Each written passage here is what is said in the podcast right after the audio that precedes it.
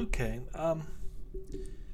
I just thought I'd jump on. It's the weekend, and thought I'd do a little Silver and Gold impromptu, which they might as well all be impromptu considering how shitty and disorganized it is. You have to be a true hardcore fan to stick with something that's this big of a mess, I guess. But I just like to freewheel it, I guess. You know, my idea of preparation lately has been just getting the movies up on IMDb so I can remember what some of them actually even are.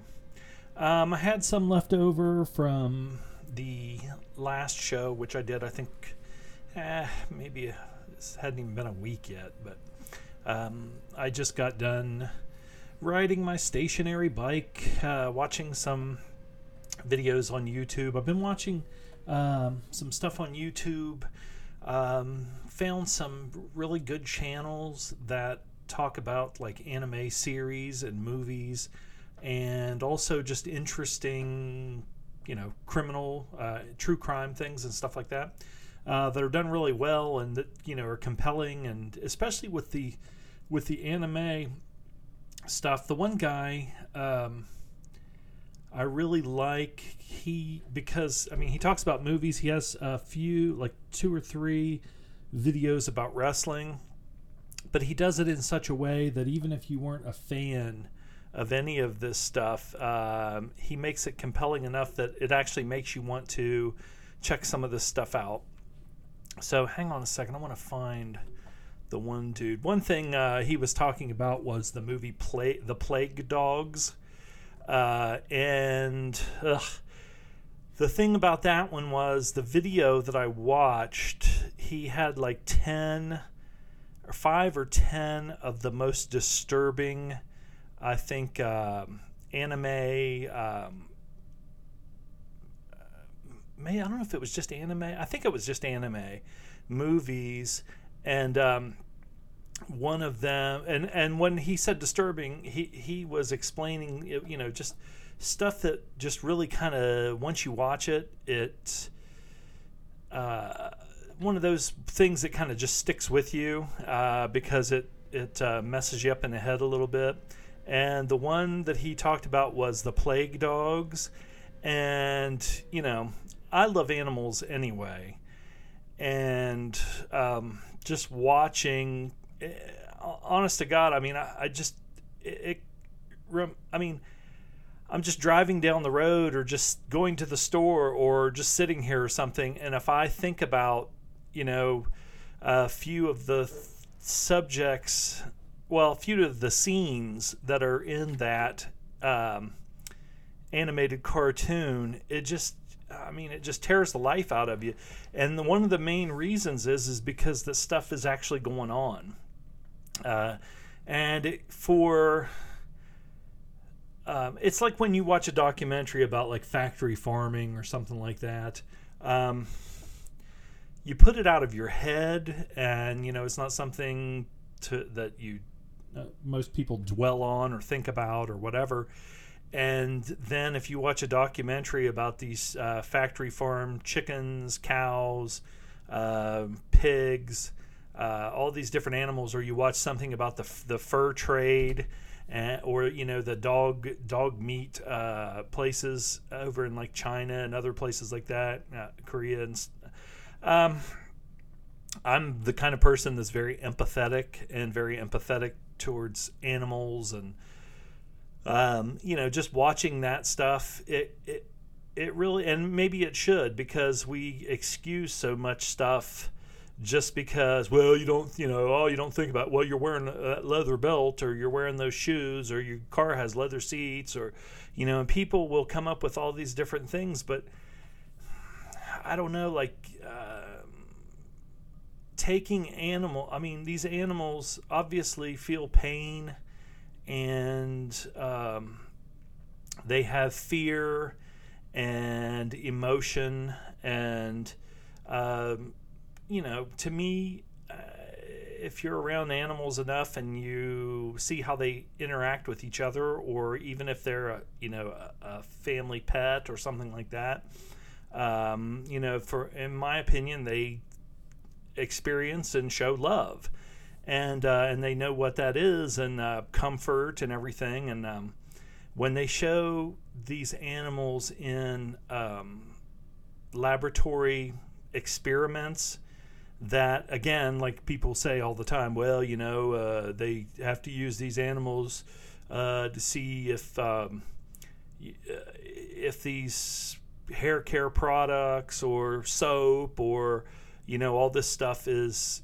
harmful to human beings, or if they can cause cancer, or, and the stuff that they do is just so horrible and inhuman. And to me, you know, I'm not a religious person, but I sometimes like to use the term satanic because it's just evil. You can justify just about anything you want to, if you want to. And I don't know, man, it just rips your heart out and rips your guts out to, I mean, even with eating animals, I'm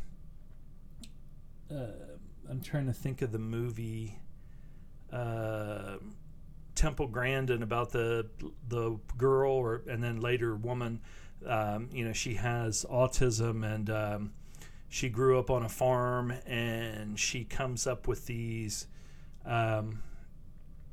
unique and more quote unquote humane ways of cows being in the slaughterhouse, to where to keep them calm the entire time instead of scaring them, and not being brutal and mean. And you know, you see some of these farms where the guys, you know, they'll kick the cows, and that's another thing, even with like hunting and whether it's a slaughterhouse or anything like that, you have to have something a little bit wrong with you when you will, some of these people that, whether even if it's a dead animal, to go over and abuse the dead animal's dead corpse, you know, like kicking it and just doing all kinds of things just because, well, it's just dead, and or if you know they're going to kill them, you know, just being brutal and horrible to these animals because they're so desensitized. Some of them, I think, you know, because not everybody is like that, but some of these guys that work there are just ignorant, and then some of them are just sadistic and sadist, and you know, they I don't know, maybe just working there for so long can turn you, desensitize you so much that you just become, I want to say inhuman, but you know, these are the kind of things that only humans do. So maybe it's just the dark side of humanity.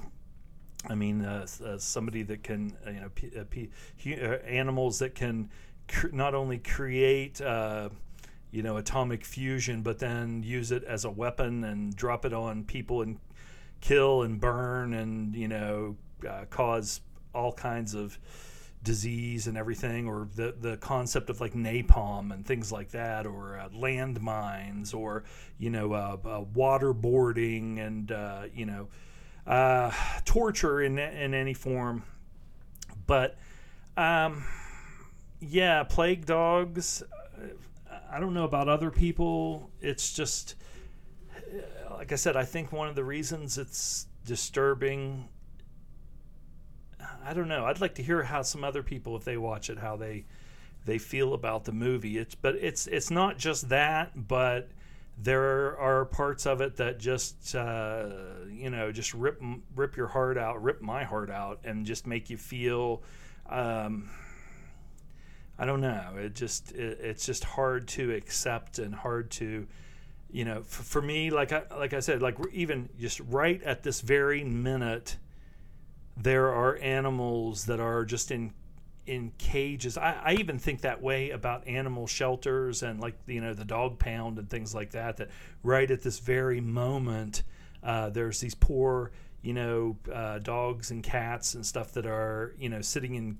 in cages in a and I you know, the Humane Society and things like that, and people that adopt animals. I've adopted lots of dogs and cats, and but you know, you go there and you know, the place is so loud and so noisy that they can't sleep. They're, you know, the people that work there try and give them some compassion and a little bit of companionship and things like that. But it's just, you think if, you know, if you put yourself in that place where you're in this place and every day they come in and they drop, you know, stuff that feels like acid in your eyes, or they inject you with something that just makes you so sick. You know how you feel when you have the flu so bad that, or like when, oh, excuse me, my mic just tipped over for some reason. This thing on the clamp. Oh, maybe I need to turn this thing here. Okay, so anyway, but you know, like when my back was out and I was in so much pain and couldn't sleep and how bad it was, and you think that somebody's deliberately doing that to another. And like I said, I'm just the kind of person, put yourself in that place.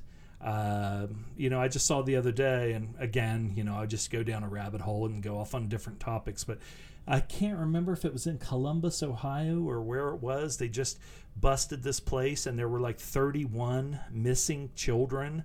And they went in and saved them because they had been like kidnapped, 31. And here's these little kids that have just been, you know, probably systematically over a period of time swept up and taken from, you know, a schoolyard or wherever, walking home, or who knows how, or, you know, and some kind of, like I said, I'm watching these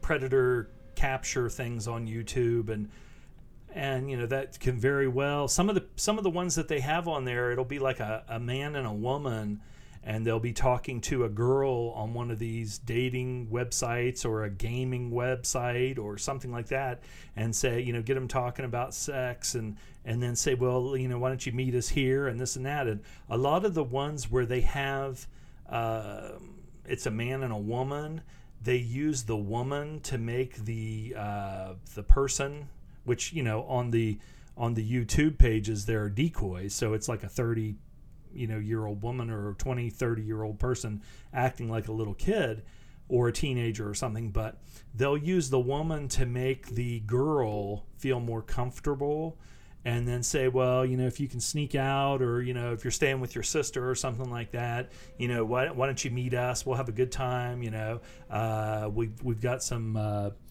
stuff to drink, and we can listen to some music and watch movies and just hang out and just chill and all this and that. And a lot of the ones where it's a man and a woman, the people suspect that it could possibly be, you know, like white slavery, or, you know, something like that.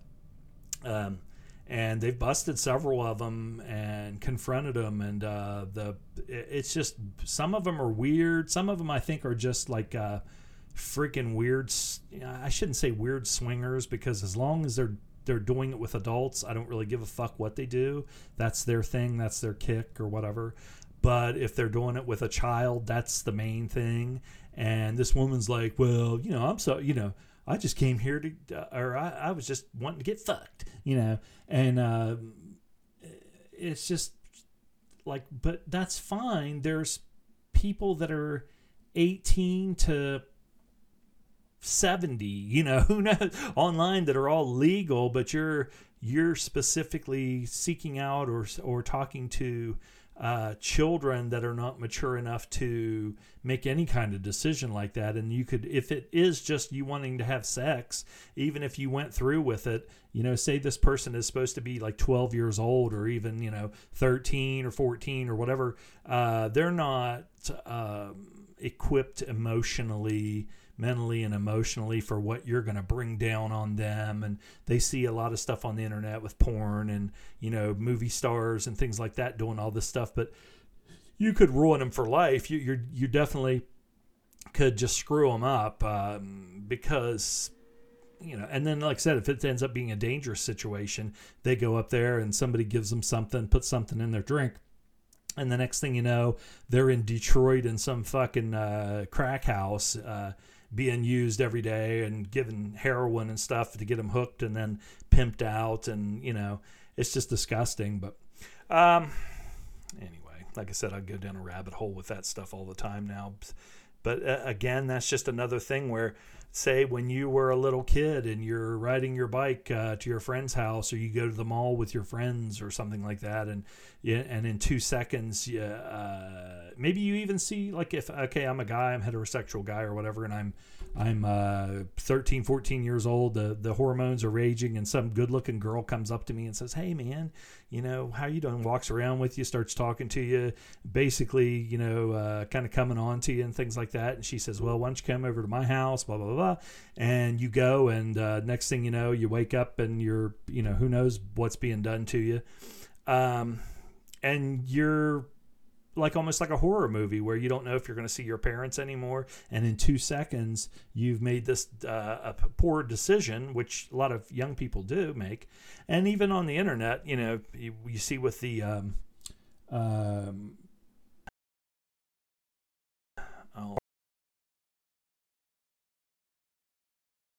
car for sale or whatever, and this old couple wanted to buy a old Mustang, or were selling an old Mustang or something, and they go and the guy murders them, you know. So you really have to be careful. There were several times where I actually thought about or was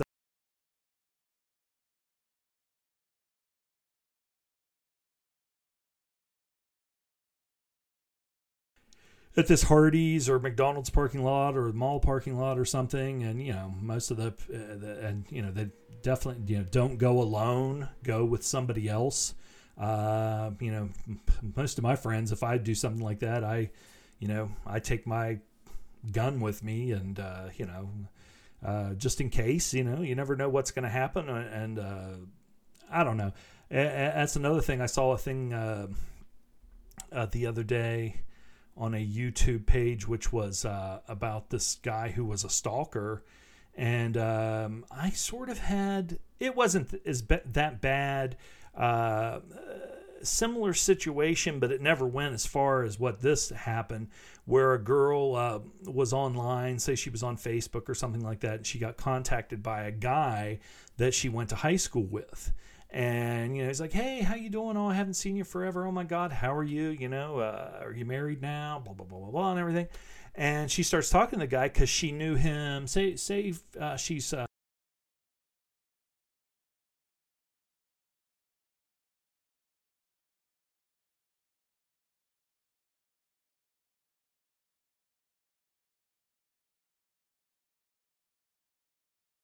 and well, I say only, but.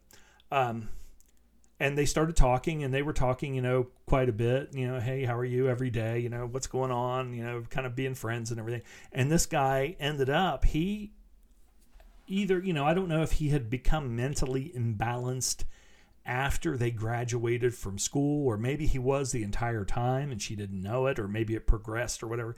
This guy became this fucking weird stalker. And I mean, it got to the point where he was like, "If you don't contact me, I'm going to fucking, you know, get you, I'll kill your family, and I'll do all this." And then, you know, she gets a restraining order, and he was still finding ways to contact her. He'd show up at her work, do all this stuff, leave messages, leave things like on her front steps to let her know that he had been there, and all different kinds of stuff like that. So, you know, you really have to watch. And I've told myself,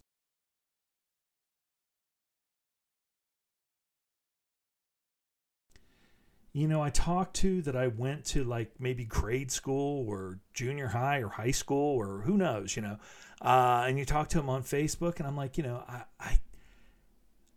I remember all the times we had when we were young, but, you know, I don't even really know this person now. For all I know, they could have been in prison, they could be on meth, they could be mentally disturbed, they could be dangerous. You know, you just never know. And that's not just with people that you had known in the past, but even just people that, you know, say on Gentleman's Guide or any of, not just Gentleman's Guide, I'm just using that because I'm on there a lot. But whether it's Silver and Gold, Gentleman's Guide, all these different groups and everything, even just sports groups or news groups, things like that, that you start talking to somebody and you kind of become friends with them. That was one of the weird things about Horror Hound. We had, such a tight knit community online where we talked every day and people would chime in and you got to know some of the people and how they were and this and that. But then when we went several times, there were Horror Hound things in Cincinnati or in Indianapolis or wherever, and we would all, a whole bunch of us would plan and we'd all get together. Well, then you meet some of the people that you talk to and you get along with every day and this and that, but when you're meeting someone in person, now there were lots of, for the greater majority of the people, it was funny because we would all say how we just all kind of just, we had never even met each other, but we just kind of, after about the first few minutes of it being a little bit kind of not weird, but, just a little uneasy, you just take off right where you are online, except, you're actually there and, everybody's pretty cool. But there were some people that, you just kind of like, okay, it's just like anything else where maybe you don't click or they're a little bit odd or it just, like I said, just kind of don't work. And then there were some, there's some people that, they, when you're, after you meet them and it's just like any other group of people, whether it's people you work with or anything else, and you meet and there's some that you really hit it off with and you kind of gravitate to because you have a lot in common or you're more that kind of person, and then there's some that are just kind of like and then there's some where you're like, Jesus, I don't know, this person is a little out there or whatever, or they rub you the wrong way or who knows. But like I said, it's just, it's a dangerous world out there, and you have so much of an ability to meet people, which it's a great thing, but it could be a dangerous thing, or it could just be an irritating thing. You go, it's not all just, great, or this guy's going to slash your throat and whatever, you could just be setting yourself up for, making a new friend that just you're like, oh God, this person's, getting on my nerves or whatever.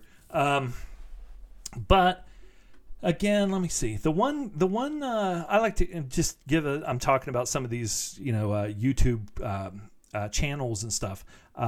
Some of them that I was just going to give a shout out to. I don't have any connection to them at all. I just started listening to them. The one is Super Eyepatch Wolf.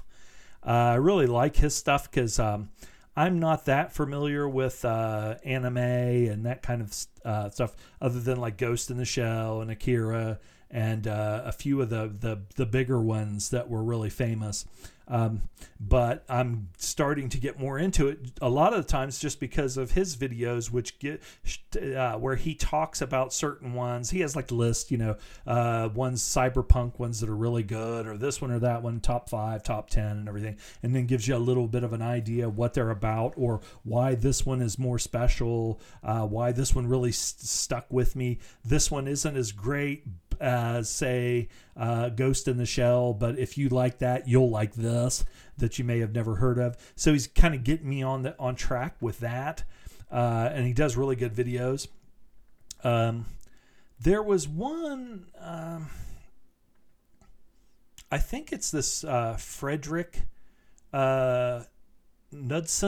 It's Frederik with a K and then Knudsen.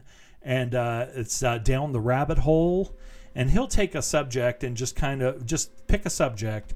He was talking about some true crime stuff and some like video game things and things like that. But then one thing it was the video was called the Hurdy Gurdy. And, I know the Donovan song, hurty-gurty, hurty-gurty, heard the hurty-gurty man. hurdy-gurdy man, which they actually played in the movie Zodiac. But he actually plays that instrument, and I never knew what it was or what it looked like. I just knew the Donovan song. So he was showing that instrument and, you know, how it's made up and how it plays and different things like that, which was interesting. That was one of the things that I learned something, but I wasn't as interested in it because I just kind of, you know, it's not my thing, but I was kind of cool that I saw it because now I know what that instrument is. And they used it like the TV series Black Sails about the pirates that I watched. The actual music that they use as the theme song for that is a hurdy-gurdy. Again, Super Eyepatch Wolf, he has a really good video. And both of these guys, the Frederik Knudsen and Super Eyepatch Wolf, their videos they're not super long. They're not like, you know, hour, 2 hours or anything like that, but they're, you know, 20 minutes to a half an hour long. So it's something that they can kind of educate you, and you can even just as you're doing something else, just listen to the stuff, and it's good. You could almost listen to it as a podcast. The one I watched from Super Eyepatch Wolf, I was just looking here, was, why you should watch Berserk, the anime, and read the manga. I have actually on my, I think on my iPad, I got like a big collection of Berserk, and I've read some of it, and it's really good. I watched on I think Netflix, the first anime where they introduce the character and he's meeting people. Some of the stuff that he has on there will be spoilery, and he'll actually tell you, you know, could be a spoiler here.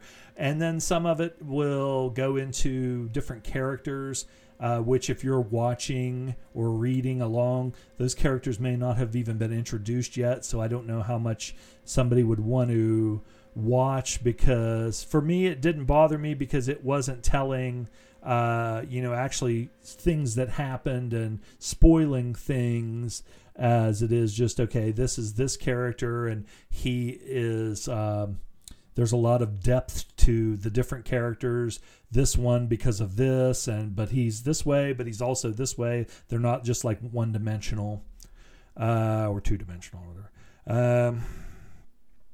Let's see. I found a guy online, and his channel is called Reeducation. And I'm leery about some things because you don't know. You know, you kind of want to know who's putting something out.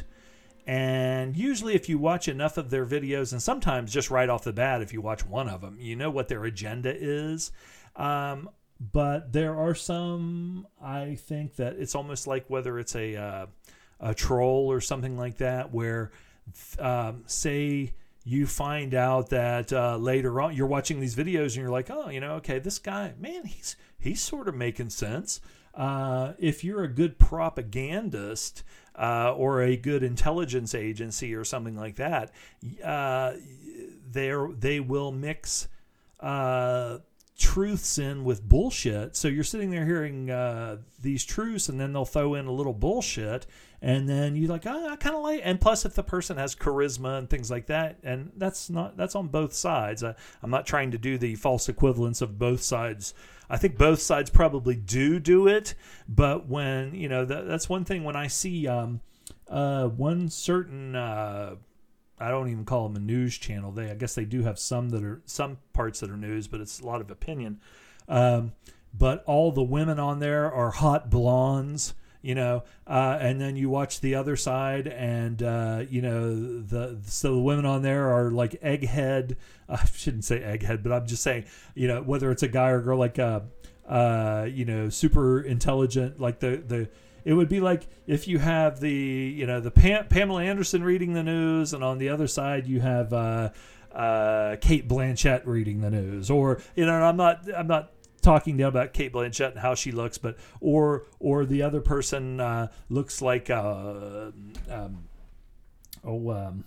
I'm trying to think of somebody, but anyway, you know what I'm trying to say. It's not the other person obviously is not going for that standard bombshell, you know, hot chick. Because I remember when Fox first came on the air and, you know, watching it, and my friends and I, who were much younger at that time, would be like, oh man, look at that chick. Boy, she's hot. Oh, that news chick is hot.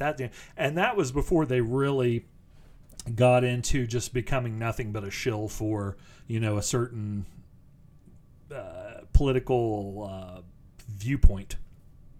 But anyway, I found this guy, Reeducation, and one thing about him is he actually admits he is a anarcho-communist. And it's almost like when you hear Bernie Sanders and he says, I'm a democratic socialist. And the only thing people hear is socialist.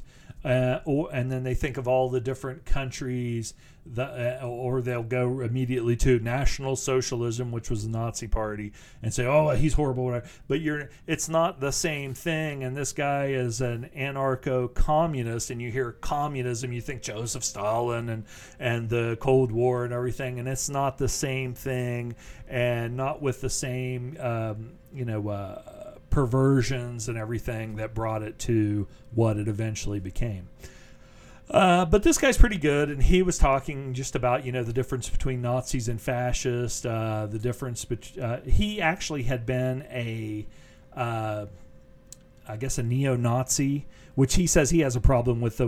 People say a neo-Nazi. He goes, you know, if you believe, you know, that all, Jews should be exterminated and that they're the problem with the blah, blah, blah, blah, blah, and all this and that, which, you know, the basic things that the Nazis of, under Hitler in Germany believed in, then you're a Nazi. And even if it's today, you're a Nazi. But he turned his life around. He's more towards fixing what's wrong with our system of government. I think he's Canadian. I actually thought he was American, but he's Canadian. And he was talking about that, and he said, you know, if we stick with capitalism as it is, it's just going to go back to the same thing every time, which is kind of, you know, basically rich get richer, poor get poorer. They might equal it out to a certain point, but they to a certain extent, but it'll always be, you know, the money flowing upwards and the people at the top trying to manipulate it so they get more and more of the pie, giving less and less. The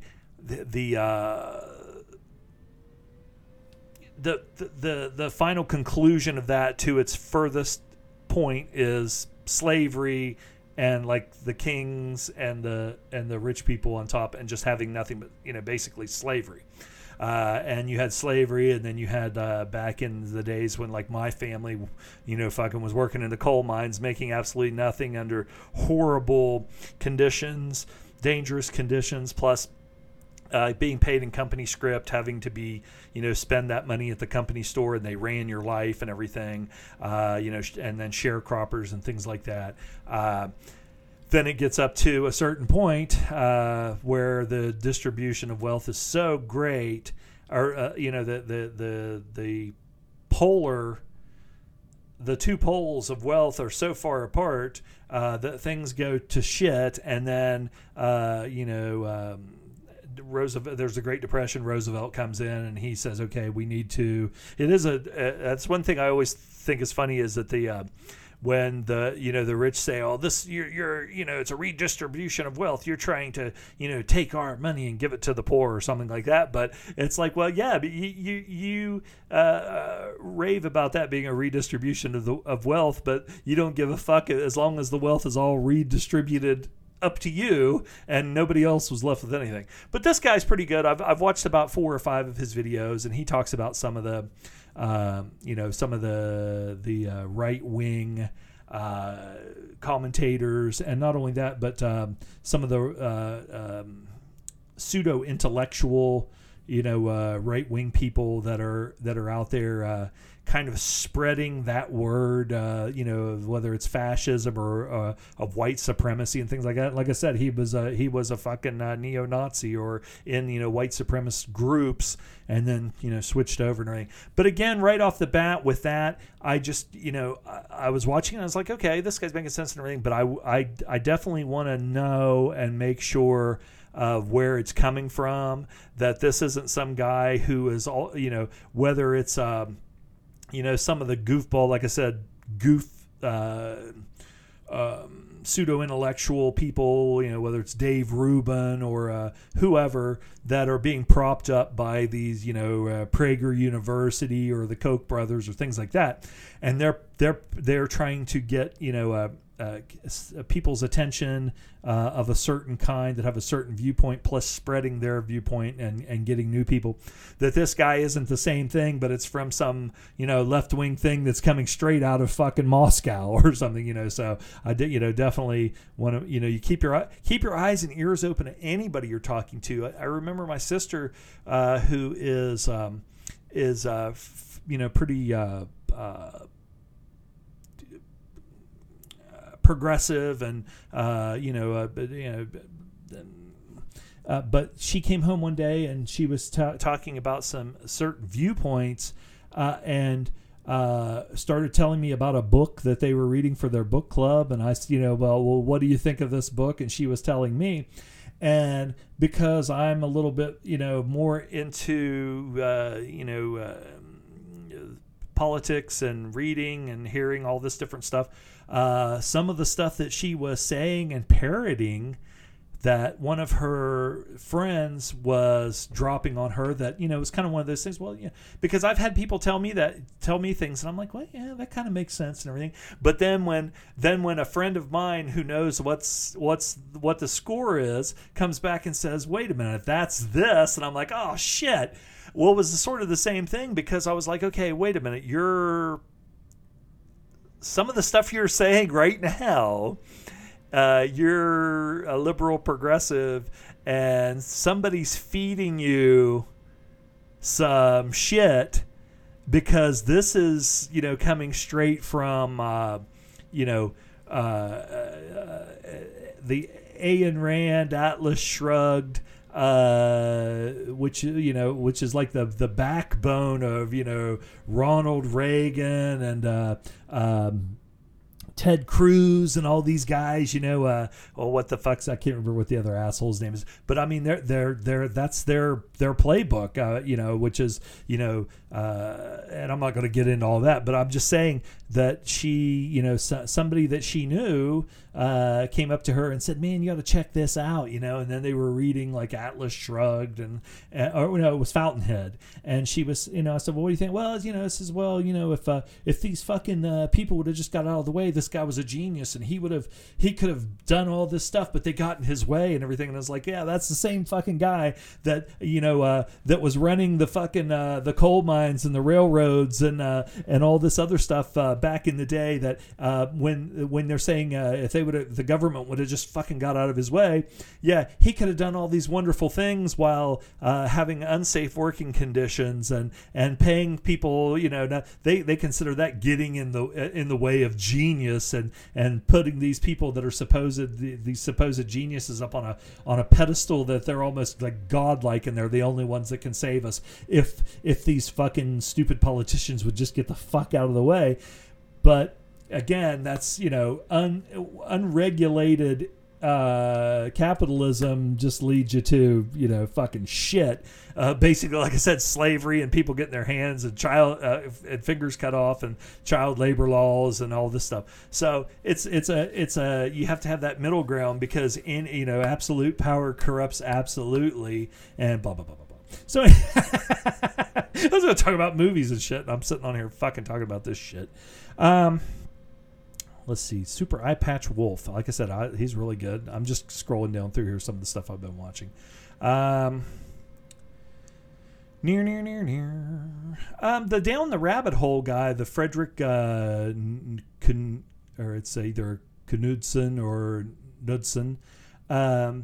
Some of the things that I found that he was doing, some of the videos, like I said, that are about 20 to 40 minutes or whatever, were he was talking about some internet personalities, people that had become famous on like YouTube or on I don't know, some of these other platforms.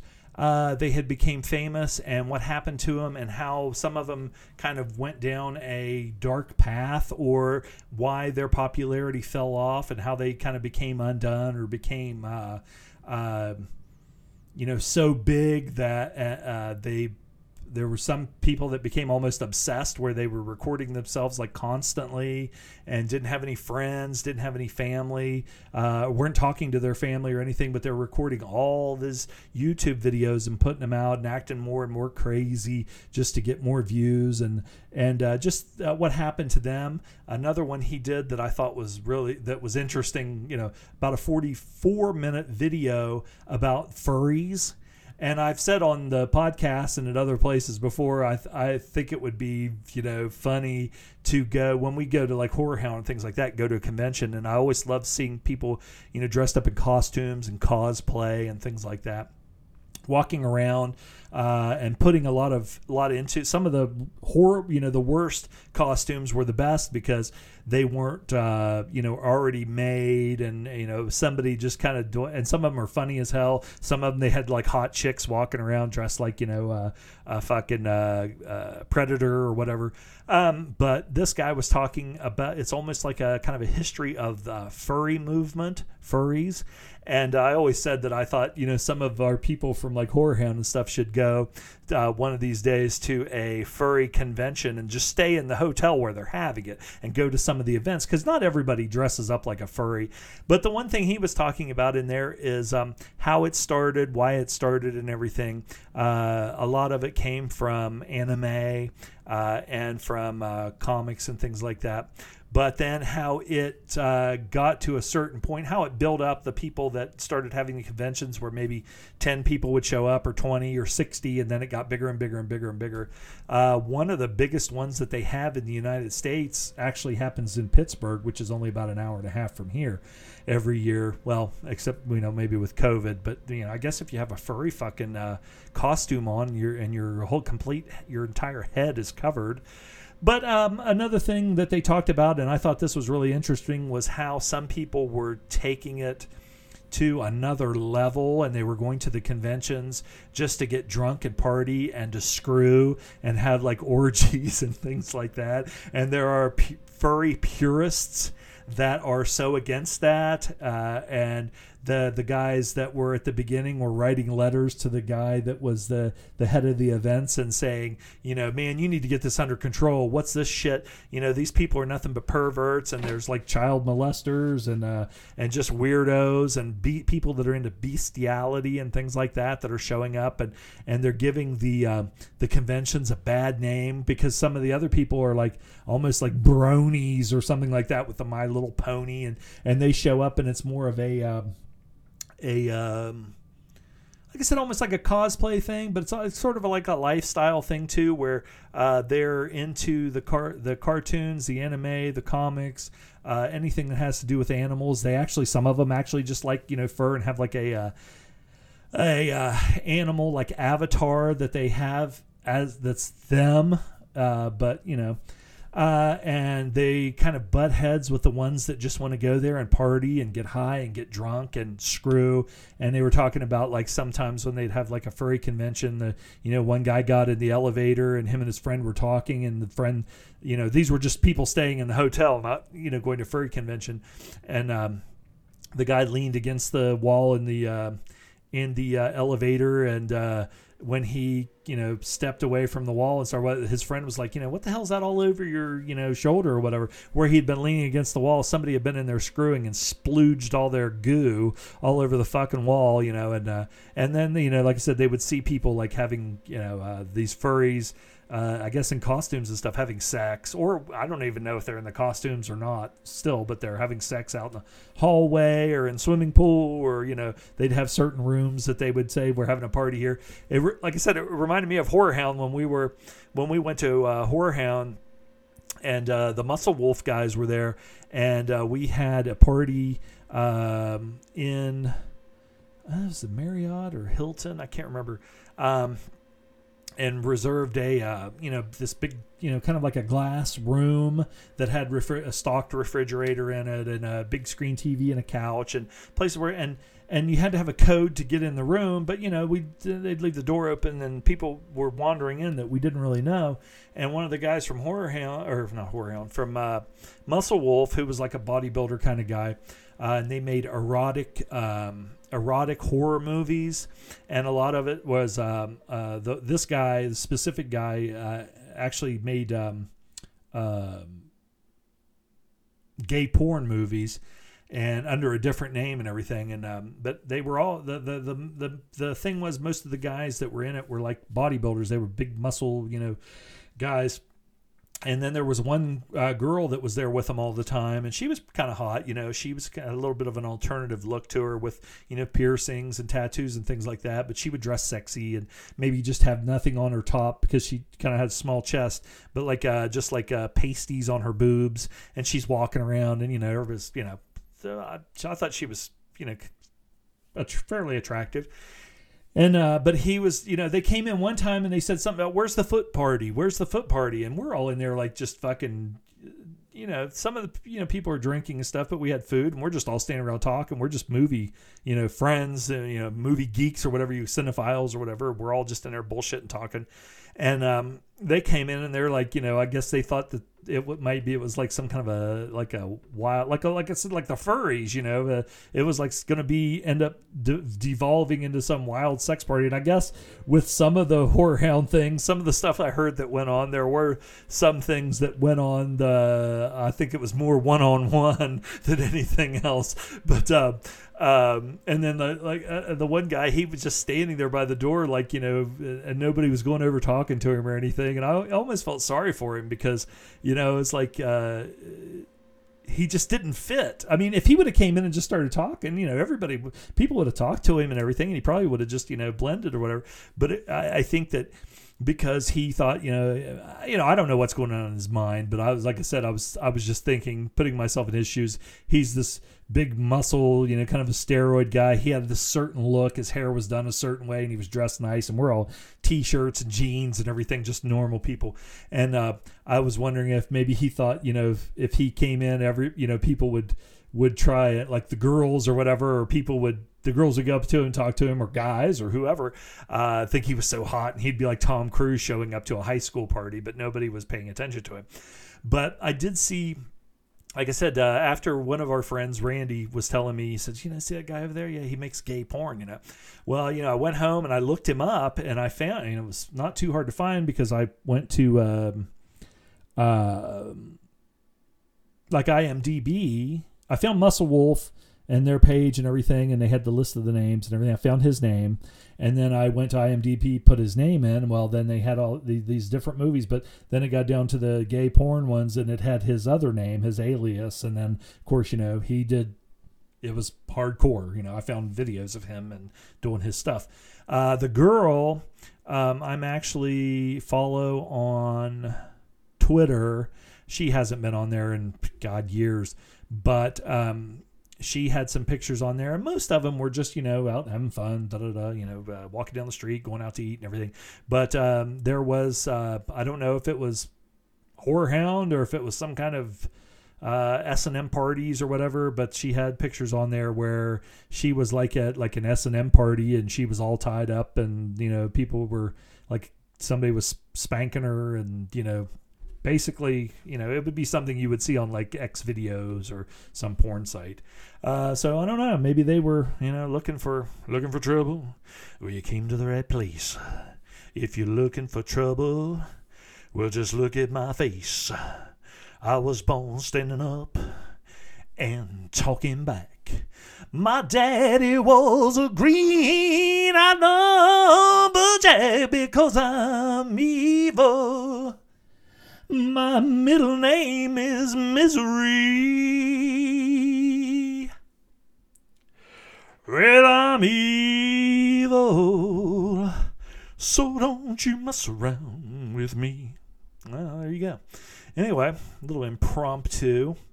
What else we got here? Super Eyepatch Wolf, why you should watch Samurai Jack. That's one I really wanted to get into. I kind of like the artwork on it and everything. I've never seen it. For some reason, I'm thinking that I had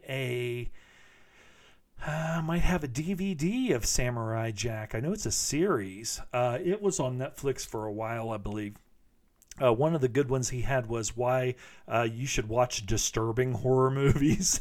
Well, that was pretty good because it was more just regular movies and stuff that I have seen or heard of. Dragon Ball Z. Again, there were some things on here that I really liked because I used to watch The Simpsons all the time when it was really big, but then kind of got out of it. And one of the videos he has is The Fall of the Simpsons and how it happened. One of the wrestling ones that he has, and he even says at the beginning of the wrestling ones is that, I know a lot of you are thinking, why professional wrestling? Why am I talking about that? Because most of the stuff he talks about is like anime, gaming, manga. I make America great again, manga. But he does these wrestling ones and he says, just bear with me. And he doesn't do it. The video is in a way that you just have to be a wrestling fan to like it. He explains in at least one of them why he likes pro wrestling and why the compelling storylines and the things that they do and why actually people like it. The one is professional wrestling is stupid and beautiful, and I love it. The other one is The Undertaker, long-term storytelling in wrestling. And the one of the things that he kind of equates that to is like in anime, and it's not just The Undertaker when he says long-time storytelling in wrestling. It's like he talks about Kenny Omega over in New Japan and how he was in the tag, like a tag team, the Golden Lovers, and then they split up and he was, or kind of had like a falling out, and it almost took place, or it did take place over like 10 years. And then, he was on his own, and just how they built the storyline up that he wasn't quite as good, but he became jealous of his partner in a way. And then they kind of split up and had hard feelings, but then he went on his own and kind of turned like to a bad guy. And he started having more and more success and being, just doing bad things, stabbing people in the back, and what got in with the bad clique, which would be the Bullet Club, this and that, but it built that long-term storytelling. Whereas a lot of the stuff that they do today, it just seems like it's they don't think people have the patience for that long-term storytelling, and it's almost like Jonathan Hickman in comics. I was reading Fantastic Four, and I don't think I had read. I'm not sure if I had read anything that he had done before or anything, but I had a subscription and I loved Fantastic Four all the way back from when I was a little kid. I'd read all the old Jack Kirby stuff and things like that. The reprints and even, but I got out of it for a long time and, got more into X-Men and Fantastic Four really wasn't that good for a while. And it was one of the longest running Marvel titles, from the very beginning, like the first team that they ever did. And then it actually got canceled after so many, hundreds and hundreds and thousands of issues or whatever. And it got canceled because it just wasn't that good. Well, then Hickman took over and I didn't know anything. I just thought, you know what?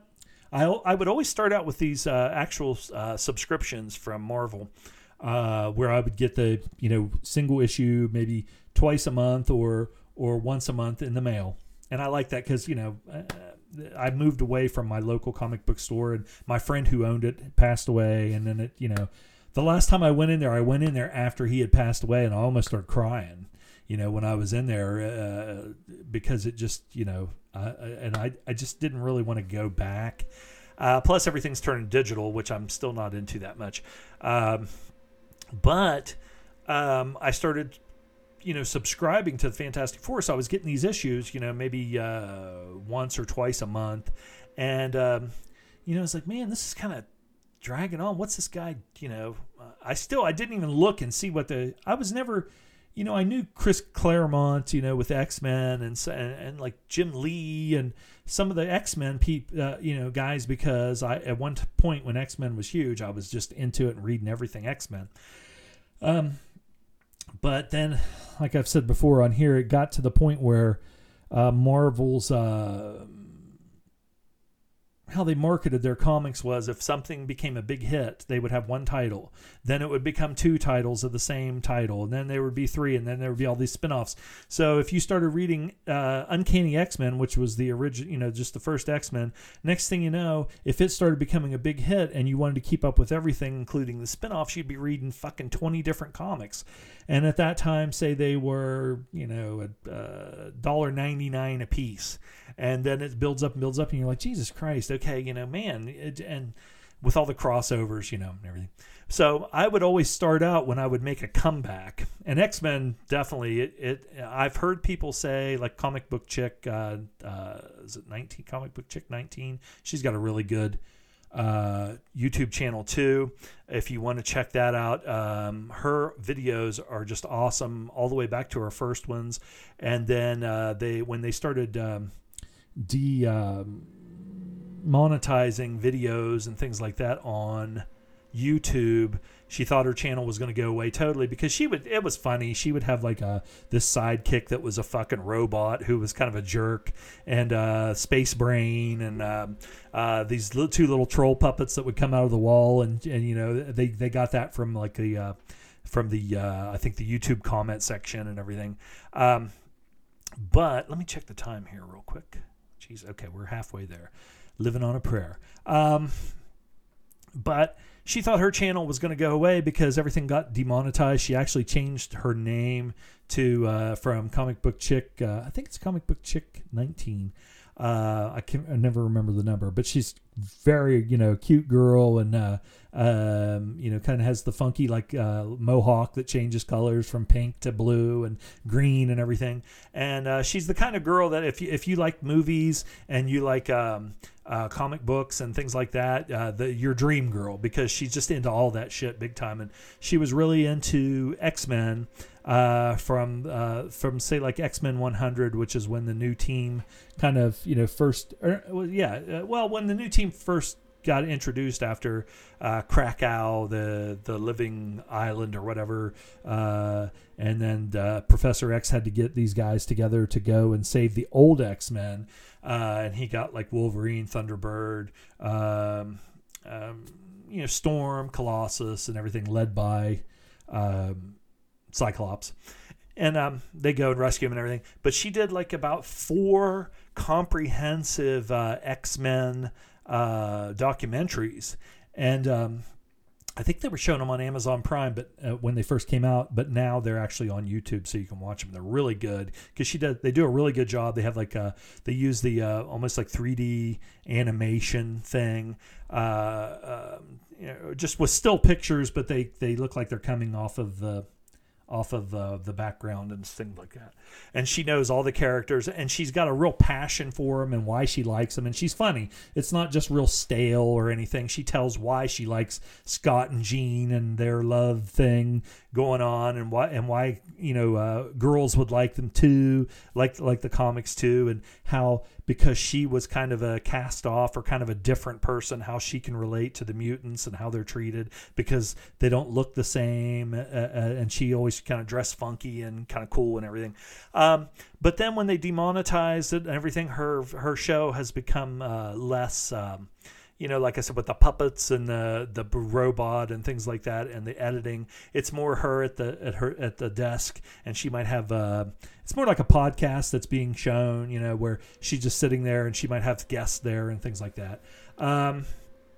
And she has done some book clubs, which are pretty cool. She loves Dune, the book Dune by Frank Herbert.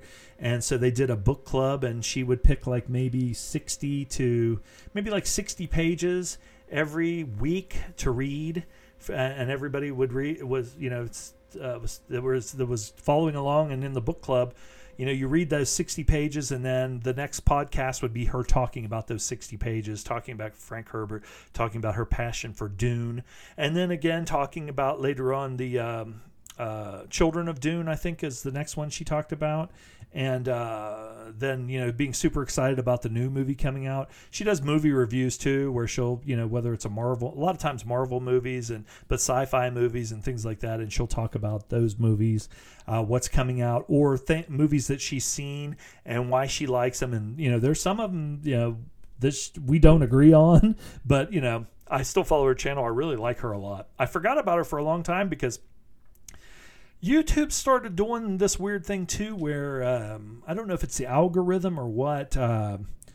You could, I mean, I subscribed to all these different channels, and you could actually follow a channel, and then all of a sudden you realize after like a year or something, like, hey, I haven't seen anything from, you know, comic book chick or whatever, comic book girl, you know, for a long time or whatever. And I just happened to be scrolling back through my history, and I was like, oh shit, you know, I wonder if she quit doing her show, because it never comes up on my main page as a suggestion or a recommendation anymore. Then I go to her page, and there's all these fucking videos that she's been putting out like every fucking week for a year, and I just didn't see them because YouTube wasn't offering her up anymore.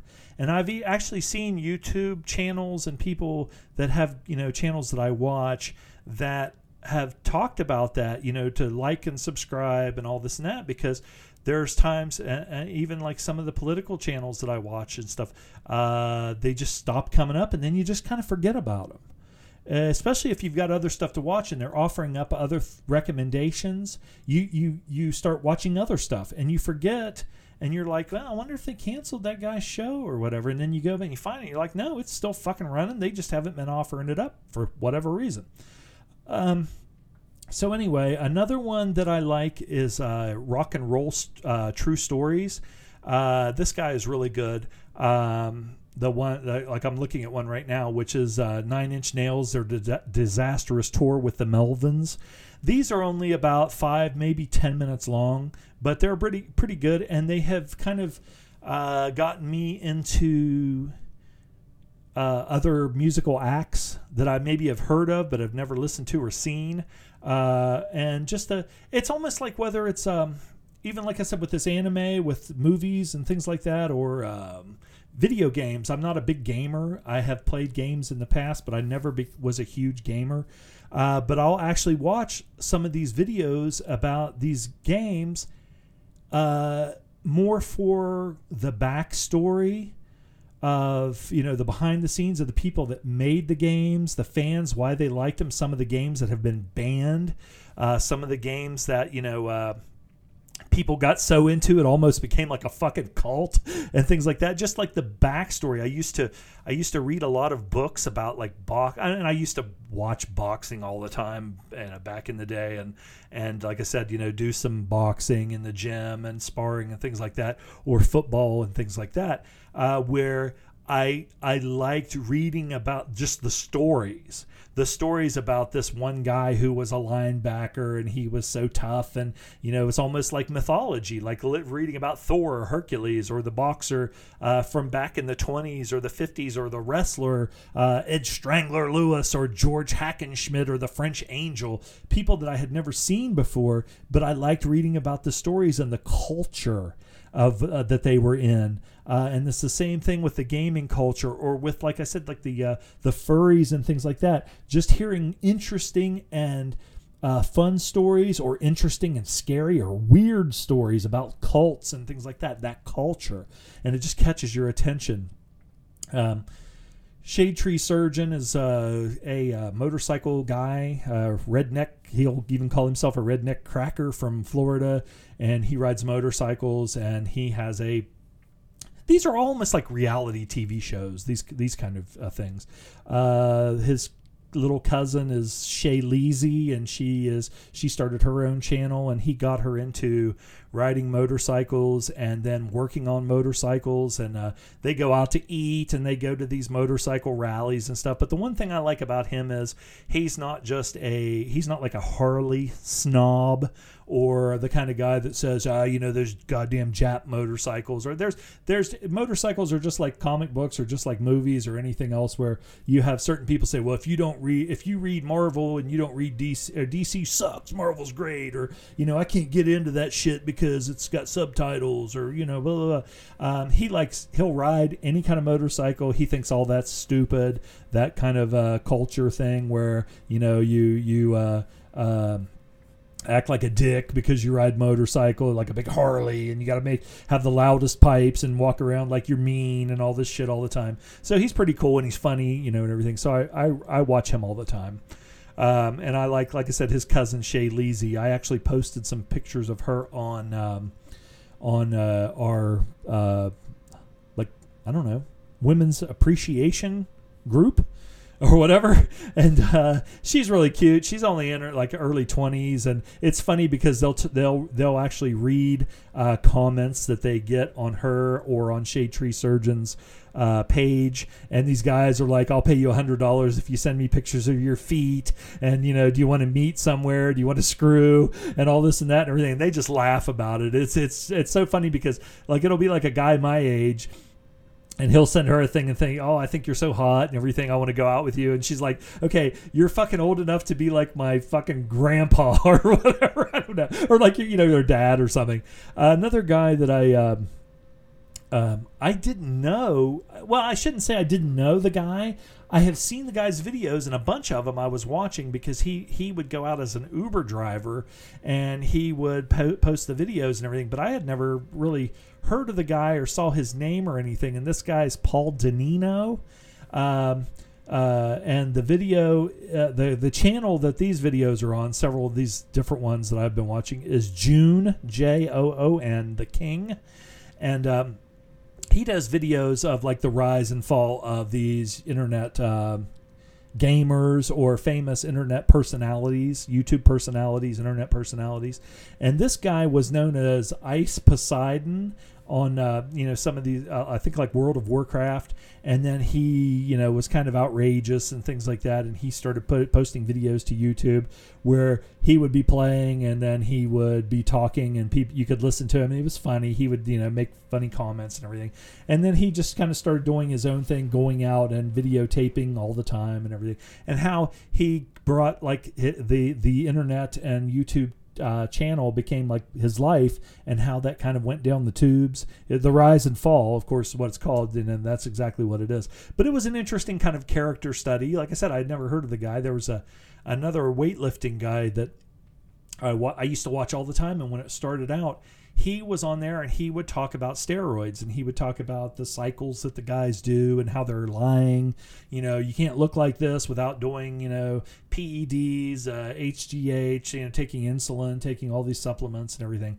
And that's one thing on YouTube where it started getting, the door started opening up where people would talk honestly, including a lot of really huge, jacked, you know, bodybuilders, and they would say, this is what I'm doing, this is what I take, this is the cycle I'm on. This, and some of them used to get on there and talk about all the different drugs they take. They would experiment taking different things to get bigger and bigger, and people would make videos about them, about bigorexia or, you know, body dysmorphia syndrome and stuff, which is not just like anorexia nervosa or bulimia. It goes the opposite way too with these bodybuilders, where they can't get big enough, or if their arms go down a half an inch, they freak out about it and they have to take more drugs. Or if they're taking all these drugs and they have 24-inch arms and a you know, a 32-inch waist and washboard abs and big veins and everything, and then they have to get off the shit because they either can't afford it or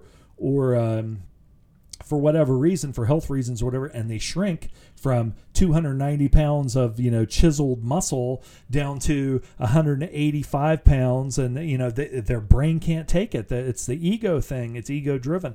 It's the same thing with the women, whether it's a porn star or something like that get the big chest, you know, big fake boobs, get their cheeks done, get their lips done, get liposuction, get this, get that. And then, you know, some of them can go to a certain level, and then that's fine. But then some of them go further and further and further and further, that body dysmorphia. They're never satisfied, and it becomes like a mental condition. Well, this guy first came out, and he looks more like just a guy that lifts weights, you know, and not on a bunch of stuff. And he would say, you know, he would do critiques of these different bodybuilders and fitness guys and women on YouTube.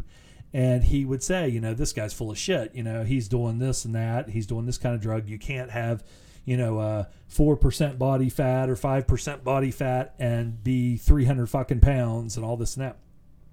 But then after a while, he started kind of getting too much into himself and started bullshitting and everything. And he got the attention for being kind of against the supplements and the steroids and everything like that, and speaking truth to all that stuff. But then it came out that he actually was doing steroids and doing stuff like that. But not only that, he created this false, again, I would say almost like an avatar of himself. It would be the guy that you work with that I've always said, you know, every place I work at, every guy that I work with was the state champion in wrestling, football, basketball, baseball, was the best at everything, got all the, you know, every woman that they wanted, screwed all these women and everything. And, you know, and I must be the only guy that wasn't all that, you know, because, but this guy, he started saying that he was like, he alluded that he was in the military and in intelligence, and they did snatch and grabs. He's really into guns. And a lot of the videos he would do, he would just do the video while he was loading, you know, ammo and making his own bullets and things like that with a loader. And then people, when he started getting more and more cocky about the women that he screwed and having threesomes and getting in fights, and he's a fifth-degree black belt and all these different things, and he could shoot the eyes out of a goddamn fly at 1,000 yards, and his dad was a Green Beret and everything. Well, people started doing videos on him, and it all ended up being fucking bullshit and untrue and everything, and they started making fun of him, and he became a popular meme for being, you know, full of shit and being a liar and being, you know, a moron and a dork. And people started just making video after video after video of him being a douche and an asshole for calling out other people, and he's a big phony. And then he would do the thing where he would put strike, you know, contact YouTube about anybody that was saying stuff about him and put strikes against them, have their channels taken down and everything. And then somebody turned him into some of these stolen valor things about saying that he was in the military and everything, and he wasn't. Then he came out and he created this lie and said that he was in intelligence and he was a mercenary, so he really wasn't in the military and blah, blah, blah, blah, blah. And it got to the point where people were showing up at his house, almost like this Charlie Zelenoff, who was go to these gyms and say he wanted to spar with people. And, you know, just like light, he would say light sparring, and he'd have somebody there with a video camera. He'd find somebody to put the gloves on with him, and you're supposed to just move around, you know, light sparring and not really hit each other. And he would just go right off the bat, just go off and just start pounding the people who were unprepared. And it's usually somebody that wasn't a boxer into boxing, and he would just pummel them. And then he would, you know, the guy would be like, fuck, man, I thought you said we'd light sparring. And then he started saying he was the world champion. He in his head, he was like nuts, and he started thinking that he was the greatest fighter, and he would make videos of him punching a punching bag and challenging people and all this stuff. And he was full of shit until he ended up going to like some gyms where there were actually MMA fighters and mixed martial artists, and real boxers. And he would get in there with them. And at first he would try and sucker punch them. And most of the guys after a while started seeing his videos or had somebody point him out to him, so they knew who he was, and they would end up, you know, beating the shit out of him. Or he would quit. They would hit him a few times, and he would be like, hey, man, no, that's foul. And he would leave, and the whole time talking shit the whole time. To the point where he called out like this guy who was like a world champion boxer. And I can't remember what he was saying. He was talking shit on this guy all the time. Calling him out, and then he said something about this guy's daughter who was like a little kid. Well, this guy who's like an actual world champion, I don't know if he's a heavyweight, I can't remember who it was. I saw the video. He went to that Charlie Zelenoff's house, who's this little skinny, you know, jerk off, and he just had a big mouth. He was like cut like Ric Flair interviews and things, you know. And he went to this guy's house, and he called him out, and he said, you know, come down here right now. And the guy's mom and dad, he lives with his mom and dad, and the mom and dad knew that he was mentally, you know, fucked up. And I think he actually went and boxed that guy, and that guy just knocked his shit. I mean, you know, the guy's a professional boxer. He hit him like a few times and hit him in the stomach and just like crumpled him. And, you know, then the one guy was a mixed martial artist, and they were boxing, and the guy danced around him and just kept hitting, you know, counterpunched him and just, you know, basically knocked the shit out of him. And then when he would try and get away, he would go outside the ring, and there's all these people in the gym. You know, it was a weightlifting gym with a boxing ring and everything. He would stand by the door and just keep talking shit and keep talking shit. Well, the guy that he was fighting got out and took his boxing gloves off, and he was talking shit. And when he got close enough, he grabbed this Charlie Zelenoff guy, took him down, and fucking, like, you know, in about 2 seconds, wrapped him up and tied him up and fucking put him in a rear naked choke and just basically choked him out. So it's easy to be somebody else on the internet. And it's some of these rise and fall things. It's almost sad, but I've seen it before in life where people project something that they're not. They, you know, try and project that they're this tough guy, or that they're this great lover, or this great sportsman, or even in the movie, you know, cinephile movie geek thing where people would, you know, just talk shit. Like, you know, you would say, hey man, have you seen, you know, Plague Dogs or whatever like that? And they, oh yeah, I've seen that. I've seen it. I had a guy, was telling me, that the movie Jarhead was a bunch of bullshit, and his brother was a sniper in the Marines or something like that, and he saw it and said it was bullshit and everything. And I said, well, you know, the guy that wrote the book was a fucking, you know, a sniper, and he actually, you know, he's not stolen valor or anything. He was in the, I think it was, he was in the Marines, and he was a sniper, and nobody debates that he was, and he wrote this book because basically the movie Sniper with Jake Gyllenhaal and Jamie Foxx was, you know, they went over to the first Gulf War, you know, what the fuck was that motherfucker called? Something Thunder or something. I can't remember one of those names. But the first, when they ran Iraq out of Kuwait, after Kuwait, Iraq invaded Kuwait, and then we went over and ran them out of Kuwait. But the whole thing was, he, you know, this guy trained and trained and trained to be a sniper, and they would just train and train and train, almost become like zealots, almost become like medieval knights who were, you know, trained constantly, you know, to do this one thing and everything. And when they went over there, it was so fast that what happened. And with, you know, just planes and tanks and everything, that these guys never got to, they were just waiting to kill. They wanted to finally get to shoot and use their skills that they trained to a fine edge, you know, 1,000-yard shots and things like that with their spotter and everything to do this. And everything happened so fast that they couldn't keep up with the tanks and the planes and everything. And they never got to fire a shot. But this one guy was like, you know, and then he told me something about like combat. Oh, that's bullshit. You know, these guys, you know, PTSD and everything. I said, dude, this goes all the way back to like, you know, World War II and Vietnam. And even before that, you know, you're killing somebody, even, you know, with your bare hands or shooting somebody. And these guys would come back and they're fucked up and everything. And, but I think he just kind of had that macho mindset that, well, my brother says, you know, and everything. And he was the kind of guy that, I don't know, he's a nice guy and everything, but I said something to him several different times about movies, and you know, I'd say, oh, have you seen this? And he, oh yeah, I've seen that. Yeah, it was pretty good. And I know he hadn't seen it. I mean, I would say something about the movie, he had no idea what I was fucking talking about, you know. So it's weird how people feel like they have to, I guess maybe some people have the ego thing, but some people also want to fit in, and they want to, you know, like I said, I even remember, you know, people calling into whether it's Gentleman's Guide or whatever or something like that, and actually saying, you know, man, you guys know so much. I'd be intimidated to be around you guys because you guys know so much. You know, you've seen so many movies and everything. And Will would even say, you know, he goes, you know, I might know you know, the Gordon Liu, you know, all these movies, but I've never seen, you know, there's this whole thing. You like Clint Eastwood or something, or you like, you know, Robert Blake. I don't know. I'm just pulling stuff out of my ass. But he goes, I've never seen any of those movies. I know these because I kind of fell in that rabbit hole and started watching them, and or Italian Euro crime or something like that.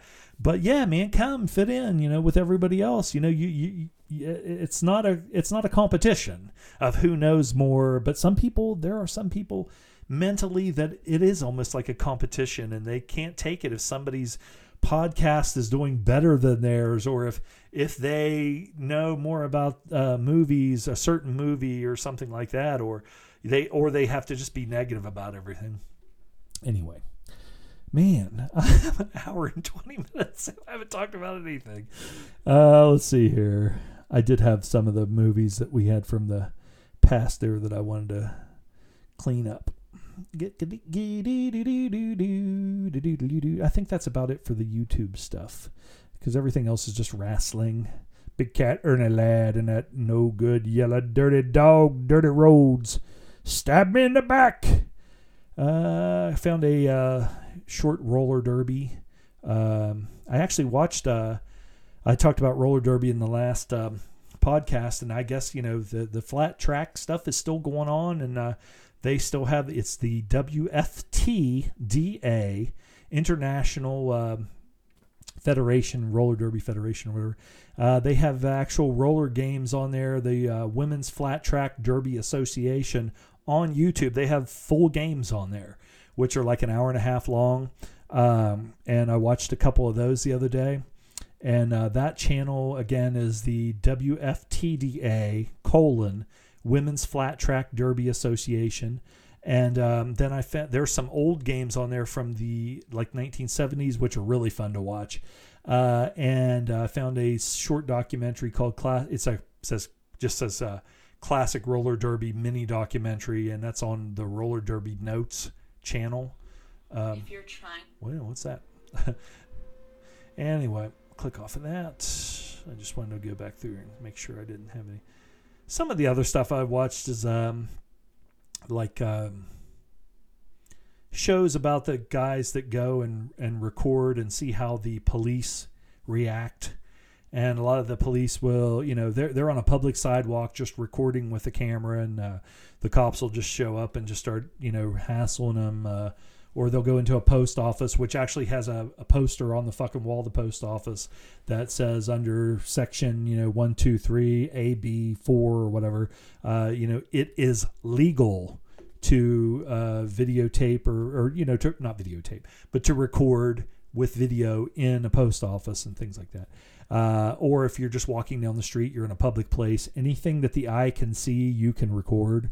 And they'll say, well, you're recording license plates. And they're like, these license plates are out in the open where anybody can see. We're in public. It's a public space.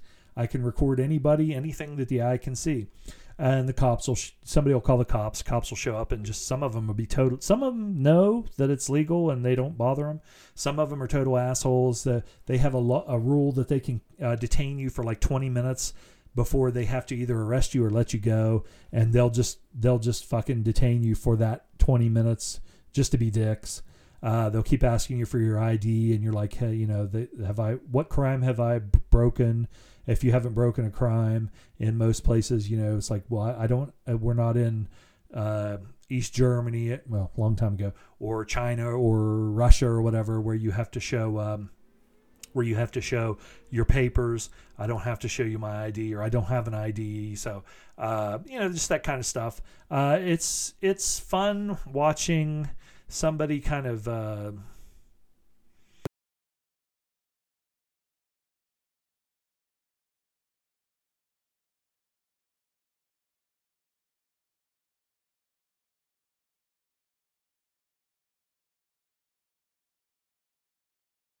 whether it's freedom of speech or whatever and things like that.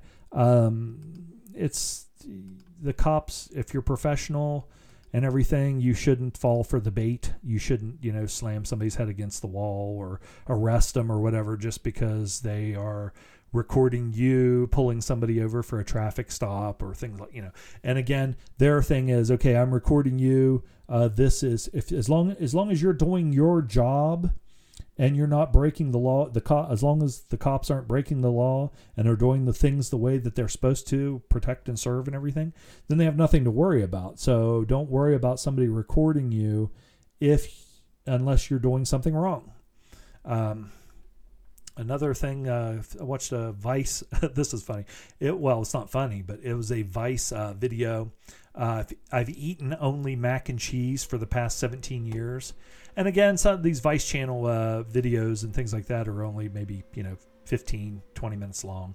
And I just saw that and I thought, man, this might be kind of interesting, probably funny. But then I was like, okay, if Vice is doing this, I wonder, it's not just going to be like, done for comedy or whatever. And it seemed like it at first that, okay, this guy, he almost would gag or throw up, or he would overthink what something was going to taste like or the texture or whatever.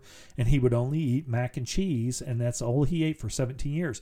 Well, again, just like with the body dysmorphia and bigorexia, anorexia, my sister and I were talking about this the other day, and eating disorder doesn't necessarily mean just somebody who has anorexia or somebody who has bulimia. I mean, this is a type of eating disorder. And by the end, the guy realized that he had a problem. That's all he would eat. That's all he could eat.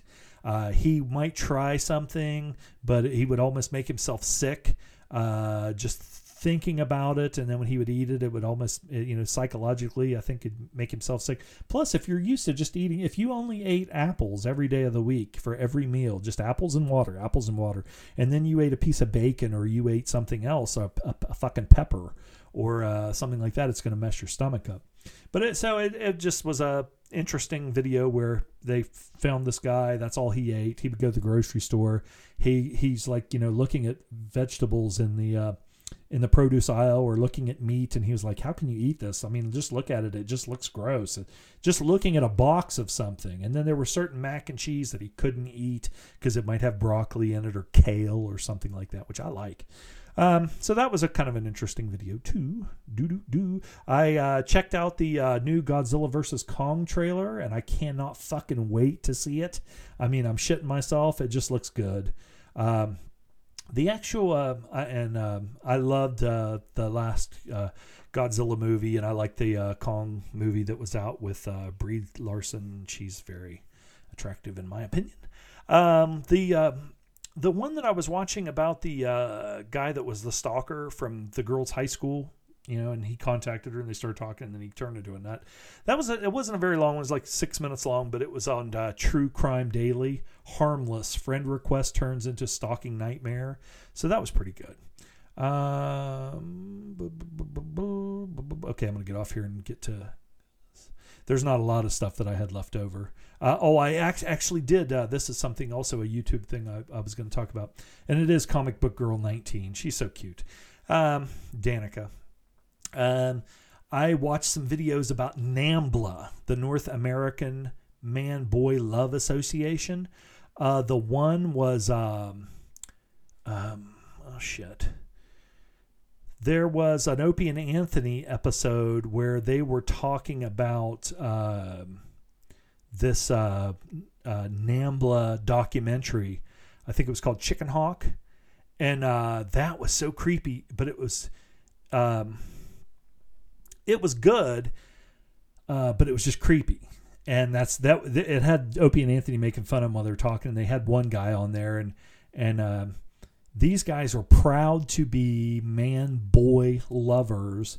Some of them were actual sex offenders who had sex with boys, and were on film talking about it. And some of them were like delusional. I mean, if a if the one guy was walking into a store and these kids were outside of the store playing on their bicycles, and he went over and was like, hey, how are you kids doing? How's everything doing? And then the kids would be like, oh, we're okay. You know, we just bought some candy or something. And then that would be like, say, all that was said. And then he would go and be talking to the camera and be like, I could tell that he was flirting with me, that he was coming on to me and everything. And it's like, what the fucking hell is wrong with you, dude?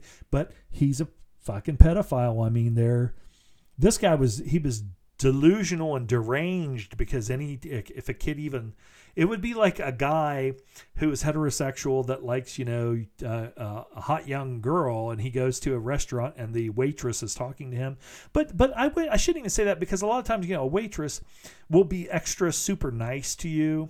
And that's one thing. Once you get, you know, you reach a certain age, you're like, okay, they're being nice like that to everybody. I mean, you know, it's not, I think South Park actually did a video or a episode one time about, they had like a South Park, it was almost like a kiddie's Hooters, and the girl would come up and sit down in the booth with them that worked there, and she'd be like, hey honey, how you doing? And I remember, you know, when Hooters was supposed to be like this big thing to go to, and you go there, and that's what they would do. The girl would come over and she'd sit down in the booth and be like, hey baby doll, how you doing? What do you guys need? Oh, okay sweetie, and everything.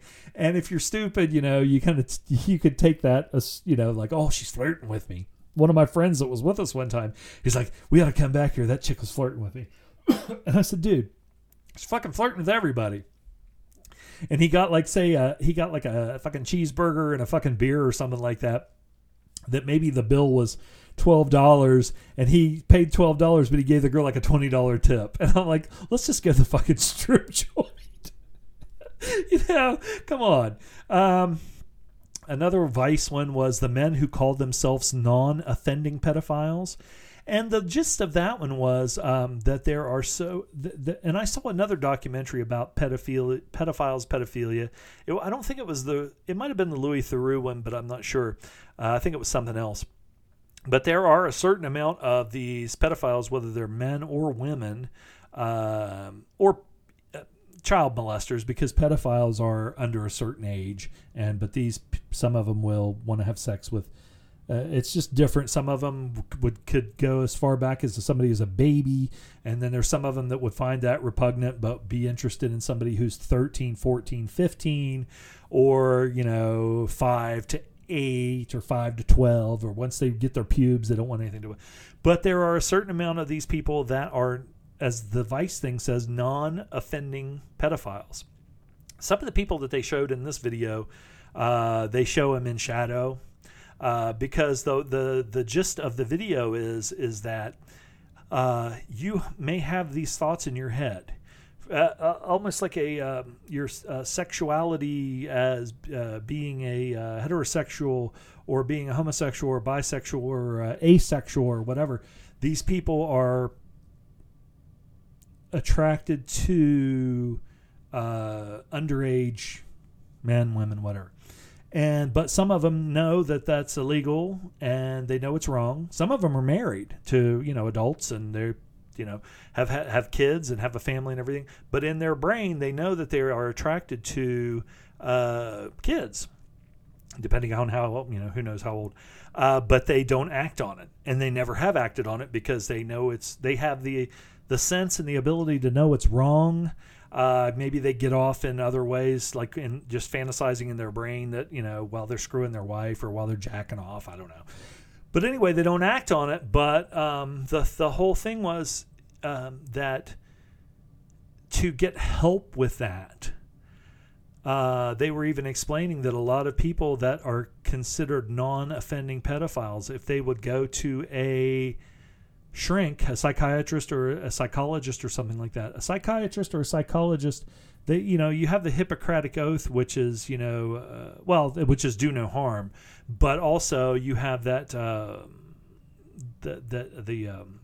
patient doctor-patient confidentiality, unless that person could be a danger to themselves or to somebody else, and then you have the right to tell.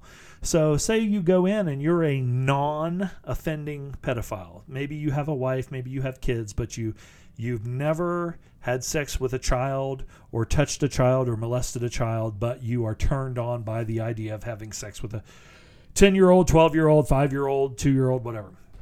But you just have that fantasy in your brain, but you've never done anything. But you know it's wrong, so you want to go get help. Well, a lot of the doctors, as soon as you tell them that, even though you have never done anything, they turn them in. And then the person gets the scarlet letter and blah, blah, blah, blah, blah. So the guy on the Vice thing, he was, I think it was, I don't know if it was Norwegian or where it was at, if not Switzerland, but I can't remember. But it was one of those countries over there. And there was a psychiatrist over there, and they treat those people and take them in and treat them and try and the guy even said, is this conversion therapy? Are you like, you know, when you have gay conversion therapy, which doesn't work, and these Christian, you know, uber Christians will try and take a gay person and a gay conversion therapy where they try and brainwash them in one way or another to not being gay. And the guy even said, no, that's not what this is. And it probably wouldn't work anyway, but it's they would rather, you know, treat the person and be able to talk to them and help them, whether they're a real pedophile that actually has done something or not, than just to put the scarlet letter on them and not try and help them. Because the guy was saying, you know, these people, they're sick. They have an illness, a mental illness, which is weird saying that because, you know, that's the way some people would look at, like, say, a gay person or a transgender person. If you have a certain brain, if you have a certain views, you might sit there and say, well, that's sick, you know. And then they go down the rabbit hole of, well, it doesn't perpetuate the race. You can't have kids, blah, blah, blah, blah, blah, which is all horseshit. I don't know where I fall on that. Again, I think that if somebody is hurting somebody, a kid cannot give consent. And so if you're doing that and you're the adult, first of all, you shouldn't be doing it. You know it's wrong and you shouldn't be doing it. And so if you do it and there are laws against it, then you should pay the price, go to jail, whatever, have to sign up as a sex offender and everything. To protect children. A lot of these people are, I've heard so many people say that, you know, the recidivism rate is so great that if they have actually followed through and done something, that even if they go to jail and it's like a rapist or something like that, they get out and they'll still fucking just keep going back and doing it. Again, from the videos that I've watched with the predator catchers and the decoys and things like that, they have some people on there that have been caught I don't know how many times. Again, not every one of those call the cops. Some of them, they'll call the cops if the person has done something, but most of it is to expose them, put them on YouTube, put them on the internet, and then so they're exposed. So then it's up to the cops if they see the thing. A lot of them, they'll turn the records, the chat logs and everything over to the cops. I think if somebody has a problem and wants help, you should try and help them. If they haven't done anything, you know, but again, protecting a child, protecting children. It's just weird because if somebody comes forward and says, I have never done anything, which almost every single person that they catch on these predator catching things, the first thing they say is, I've never done this before. This is the first time I've ever done this. And most of the time it's total bullshit. So it's kind of hard to, it's just like anything else. There's, you know, you nothing is just black and white, because if you look at it and you say, well, if this person has never done anything and they have a job and they live a life where they have a wife and kids, or even if they're single or whatever, but they have never, you know, touched a child, they've never done anything, but they have these thoughts and they, it's like if I went to a place and I said, man, I have these thoughts that I want to fucking just go in and just fucking shoot somebody or something like that. I never have, and I've had them all my life, and I'm 50 years old, but I've never done it, but I want to get some help. And then the psychiatrist goes and calls the cops, you know. You've never done anything, but so it's kind of like a weird fine line, which you can find a weird fine line in just about any fucking thing that you can think of, you know, whether it's fucking Ed Gein or, you know, well, and again, you know, the Opie and Anthony thing was on, I just found it. It's a video at which the O, it's the O is capitalized, so it's video and then lowercase and a capital A archive. So it's a video and a space archive, and it's Opie and Anthony NAMBLA documentary. That's pretty good. It's creepy, and I can't remember if I saw the Chicken Hawk movie or not. I found a video where they had a gay pride thing, I think in New York, and they had at the event, they had a thing indoors where they, you know, people got up and spoke, and these two guys from NAMBLA got up and spoke, and we're talking about how they were persecuted and everything, and it was just fucking weird because they were almost using a thing where they were talking about being persecuted because they were both gay as being persecuted for being gay, but then they were throwing in the whole thing about loving underage boys, like Milo Yiannopoulos when he was on Bill Maher, and he was on there and he was talking about when he was 13 years old or 14 years old, and this really hot priest took him under his wing and everything, and Bill Maher's like, wait a minute, and he goes, well, that's how a lot of us, it's like a hot older woman, young guys want a hot older woman and all this and that, and it's like, yeah, but you're talking about you were 13, 14 years old or whatever, and this priest was a grown man, and Milo was like being coy and like he was teaching me and everything. It's like, yeah, but that's child molestation. Even if you, like when I was growing up, and my neighbor used to lay out in her bikini, and she was, say, the same age as my mom, and say I'm 13, 14 years old, and I've, going through puberty, and I got a hard on 24 hours a day, 7 days a week, and I see her out there laying out in her bikini, yeah, I'm sitting there fantasizing, man, I'd like to screw her. If she came over and we started screwing, she's a child fucking molester. It doesn't matter, And you can't. So, anyway, okay. Off of the YouTube, and we'll cover the rest of these stuff because we're only got about how many more minutes? Yeah, about 20 more minutes. We'll run through this shit real quick. Got off on a lot of stuff. It's easy to. I don't know how some people can't do 2 hours.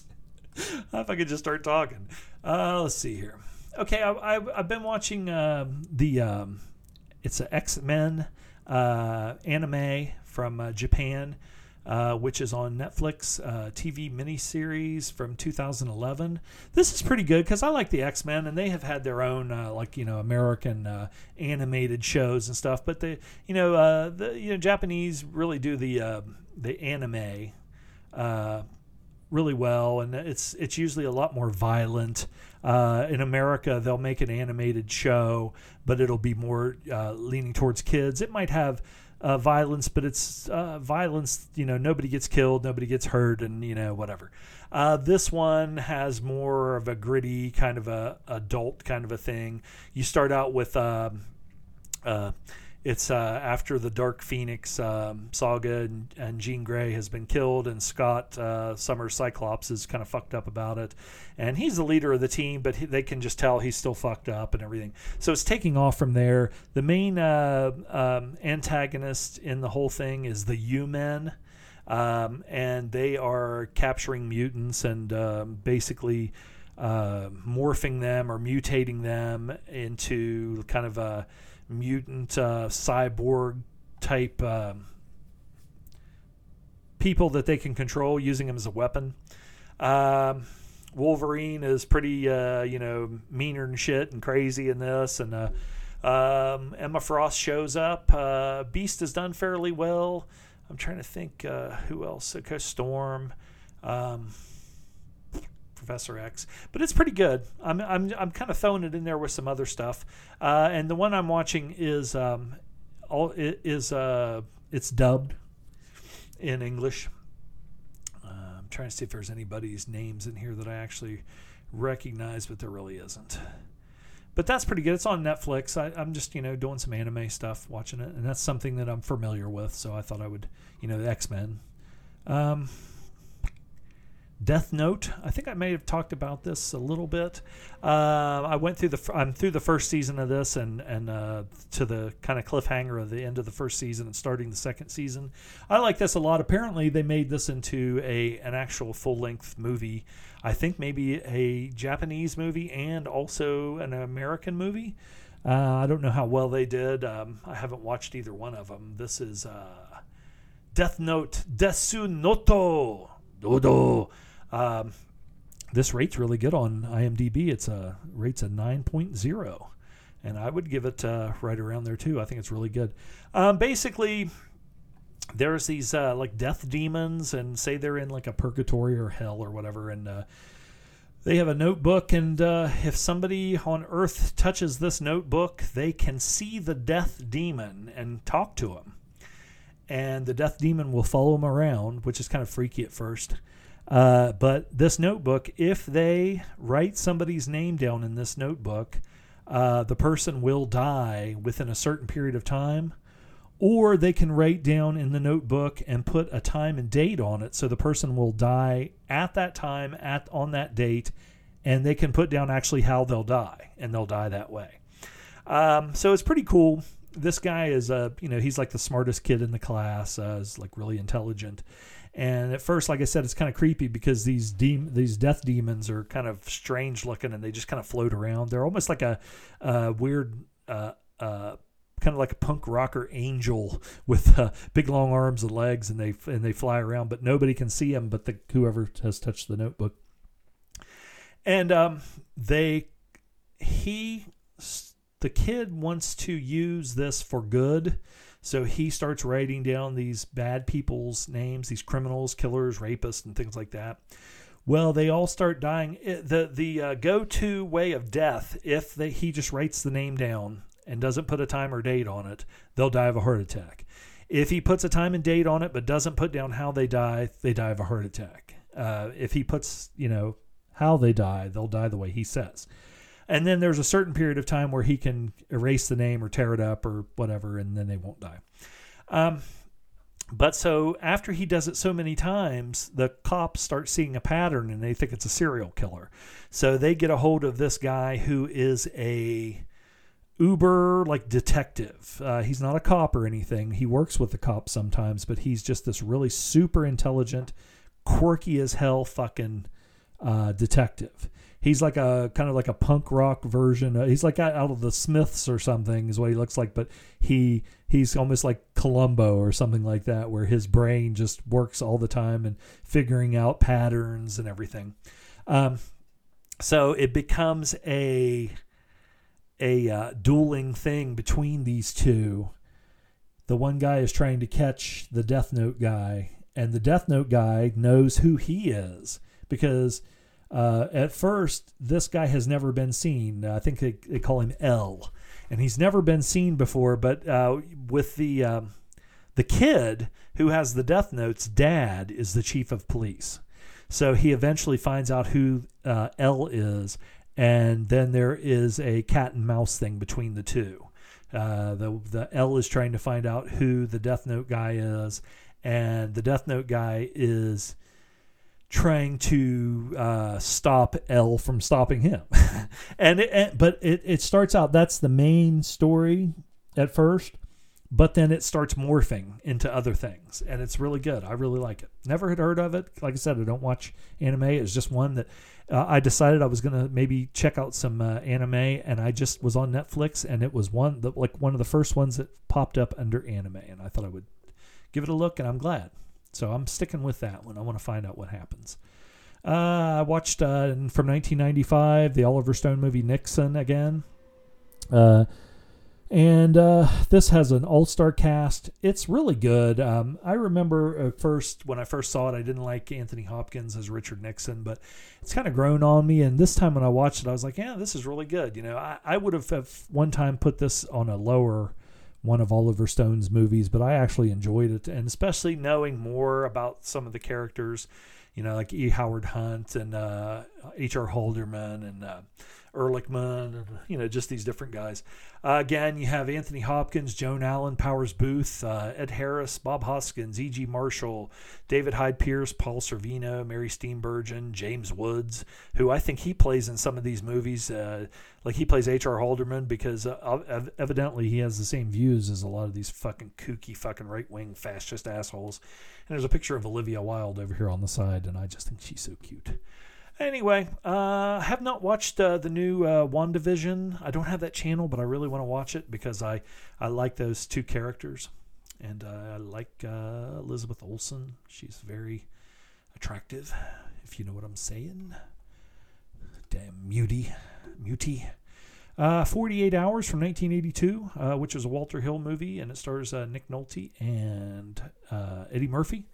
I love this movie. This was when I remember just fucking laughing my ass off this movie and thinking it was so good. And then when Beverly Hills Cop first came out, it kind of overshadowed 48 Hours, but I actually like 48 Hours way better than Beverly Hills Cop. At the time, I watched both of them a bunch of times, but now I don't even really feel like any need to go back and watch Beverly Hills Cop 1 or 2 or anything like that. But I like, I still like 48 Hours. I didn't really like the sequel, 48 Hours Part 2. Oh, this also has Annette O'Toole. Remar and Sonny Landon are two great villains in this. Fucking love them in this. But I'm sure everybody has seen it. The combination of Nick Nolte and Eddie Murphy in this is fucking hilarious because Nolte is just kind of washed up. He's just battle hardened, cynical as shit, fucking for Christ's sakes, and everything, and out of shape, and just looks like shit. He's an alcoholic and everything. And Eddie Murphy is smart ass, and when they get in the fucking brawl in the alleyway is hilarious. Also, when they go into the bar and the Black Russian thing, oh, that's funny, I'm black, is fucking hilarious. But the thing about number two was 48 hours is it almost reversed the roles because Eddie Murphy really wasn't fucking funny in that one, and he had put on weight. He didn't look as good, and Nick Nolte had gotten into shape and looked great, and but it just wasn't funny, and had something like a biker thing where these guys got out of prison and were after them and everything. But this first one is a fucking classic. It's a comedy classic. It's a 10 for me. Throwing around the 10s. The Professor and the Madmen from 2019. This is directed by Farhad Safinia. And it written by John Borman. I did not know that. And Todd Kormarnicki. And it stars Mel Gibson and Sean Penn. This wasn't very good to me. I mean, it's interesting. I guess it's an interesting story. It's about a guy who all the academics get together and they, want to have come up with a standard dictionary with all the words in the English language and all the different ways it can be used and the different definitions depending on how it's used and everything. So they give it to Mel Gibson to do because he's kind of got almost like a photographic memory and a thing for languages and where words came from and everything. He has a big library in his house, family man and everything. And then you have another story going along at the same time. Sean Penn's character is a American Civil War Union officer, and he has become mentally deranged, and he thinks that there is this guy who, a Confederate soldier who, or I think it was a Confederate soldier if it was a soldier on his side, but they actually brand the guy. He brands his face for doing something bad, being a coward or something like that. And he thinks this guy is after him constantly. It's kind of like, he sees the guy everywhere. He has nightmares. He'll be in a cell in prison, in solitary confinement. And he'll think the guy's under his bed and comes out and tries to choke him and everything. He accidentally ends up in prison because he's crazy. And he, in a fit of paranoid delusion, he actually kills somebody. And, it's like I said, I guess it's worth a watch. It didn't do it for me. Both Sean Penn and Mel Gibson are good. But this was one you can, it's, like I said, it's worth a watch. I wouldn't revisit it. That one is on Netflix, I believe. Still watching The Expanse, and I want to get back to that. I've been watching so much other stuff. I really like, first of all, I'm on like end of season 3, and I think they're on maybe season 5 or 6 now, so I know I got a ways to go. So I'm taking my time with it, and again, I like that this world is just growing and evolving, and the characters are growing, you know, themselves. I love the special effects in this. This is really good. If you like, if you want something that you can, especially if you're a sci-fi fan and you haven't seen it, this was recommended by a lot of my friends online as being one of the best sci-fis going right now. And that, you know, man, you got to see this. It's really good. It's world building at its best. And there is a lot of depth there, a lot of characters and a lot of depth.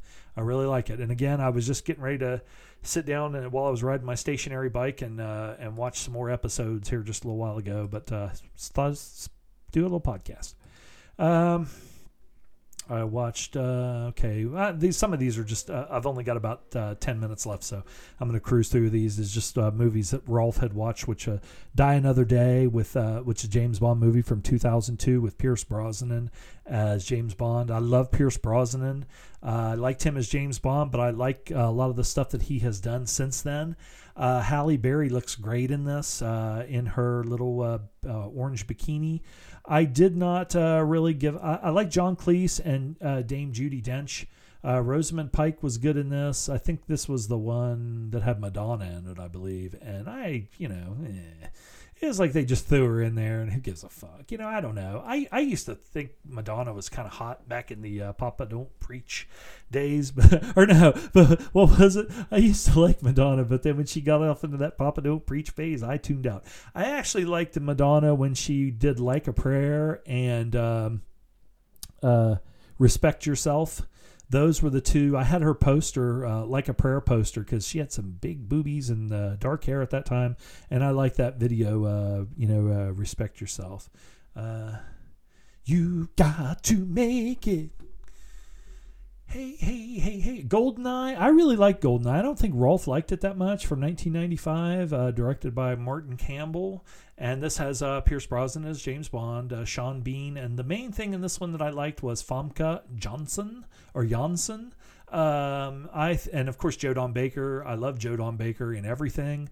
I liked him in the James Bond movies as kind of like the American CIA guy. He was actually in another one where he played a heel bad guy, but I don't think I've seen that one, so I need to check that. There's about 2 or 3 James Bond movies I haven't seen, and I need to check those out. And Dame Judi Dench, Robbie Coltrane has a reoccurring character in this that as Valentin Zuk.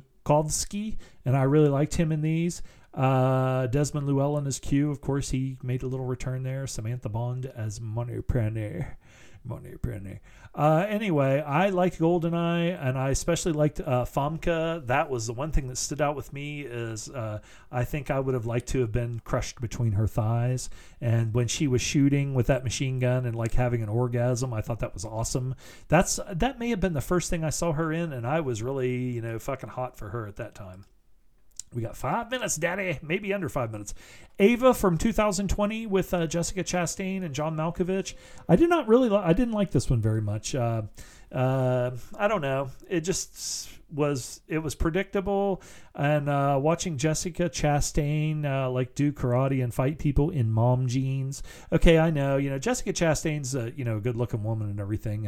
And I often have said about seeing women fight and and run in stiletto heels and things like that. It's not as much that is. I just didn't think this was fucking very good. It was predictable, and Colin Farrell was in it. He was, he's usually pretty good. John Malkovich is usually pretty good. It just was, like I said, didn't really do anything for me. I got Salon Kitty in the mail. I haven't watched it yet. From 1976. Tinto Brass is the director. Stars Helmut Berger, Ingrid Thulin. I want to check this out. I've heard good and bad about it. John Ireland is also in this, but I'm going to give it a chance. I want to see it. And it's sitting in there on my coffee table. Quatermass Experiment from 2005. This is a remake of the original, which was a... I shouldn't say made for TV. It was like a serial. I believe out of like 4 or 5 episodes, there's only maybe, I think, 2 or 3 of the original black and whites left. I think they're from like 1955. I watched, started watching those on YouTube. They're available on there. They're very grainy and everything, but they're really cool. Of course, the same story and everything. I thought this was pretty good. Jason Fleming, of course, you'll know him as Mr. Hyde from League of Extraordinary Gentlemen. And he was also in like Lock, Stock, and Two Smoking Barrels, I think. But directed by Sam Miller. This is a BBC movie. I thought it was good. I like it. It kind of falls along the lines of, say, like something like the Andromeda Strain and things like that, where we send something up into space, and when it comes back, maybe things aren't as what you think they are, and it's more kind of like based in like a factual kind of a scientific thing, or a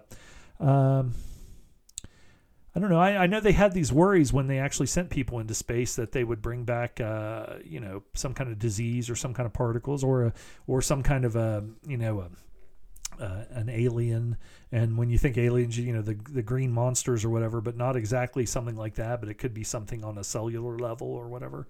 I watched The Case of the Hillside Stranglers. This was a TV movie from 1989, directed by Steve Gethers. And this starred Richard Crenna, Dennis Farina, and Billy Zane. Richard Crenna is a cop who's trying to catch the Hillside Stranglers, or the Hillside Strangler, because at first they thought it was just one guy. Dennis Farina and Billy Zane play Kenneth Bianchi and what's the other fuckhead's name? Angelo Buono. I watched a few documentaries on YouTube about the Hillside Stranglers, and have seen and heard about some of the things they did, which is really, just fucking evil and gross. This was pretty good. Again, it's made for TV, so you don't get to see anything. I know they've made some real... like R-rated movies where they show probably some more of the gore and things like that, and sadism and things like that. They allude to it in this, which is still disturbing. The only thing I didn't like in this is Richard Crenna kind of starts having like a love story with, with a reporter or something. And I didn't think that was as much necessary, but back in those days, they always would put something like that in there. What else we got here? That might be it. We might be shutting it down here, people. But again, I just wanted to get on here. Well, one thing I wanted to add, lastly, was the death of Tom Tiny Lister, who was in lots of different things that I watched, like The Dark Knight, Fifth Element. He played the president of the United States in that. He was also in that Hulk Hogan movie. He was in a ton of shit. TV. He was in Friday. Let's see. Oh my God, he goes way back, and he was also, his character in the Hulk Hogan movie, Ready to Rumble, was Zeus, and he actually wrestled under the name Zeus in the WWF, but also in Puerto Rico. He had some matches against Abdullah the Butcher in Puerto Rico, which are pretty good. They're pretty bloody, and they brawl all over the place, but he went back all the way to 1984 on Webster and the movie Runaway Train. I remember that. He played a prison guard in that. 8 Million Ways to Die. There's lots of, like I said, he was in a ton of shit, but I'm going to have to shut it down because we're right at 2 hours. So this is Dr. Zom saying so long, people.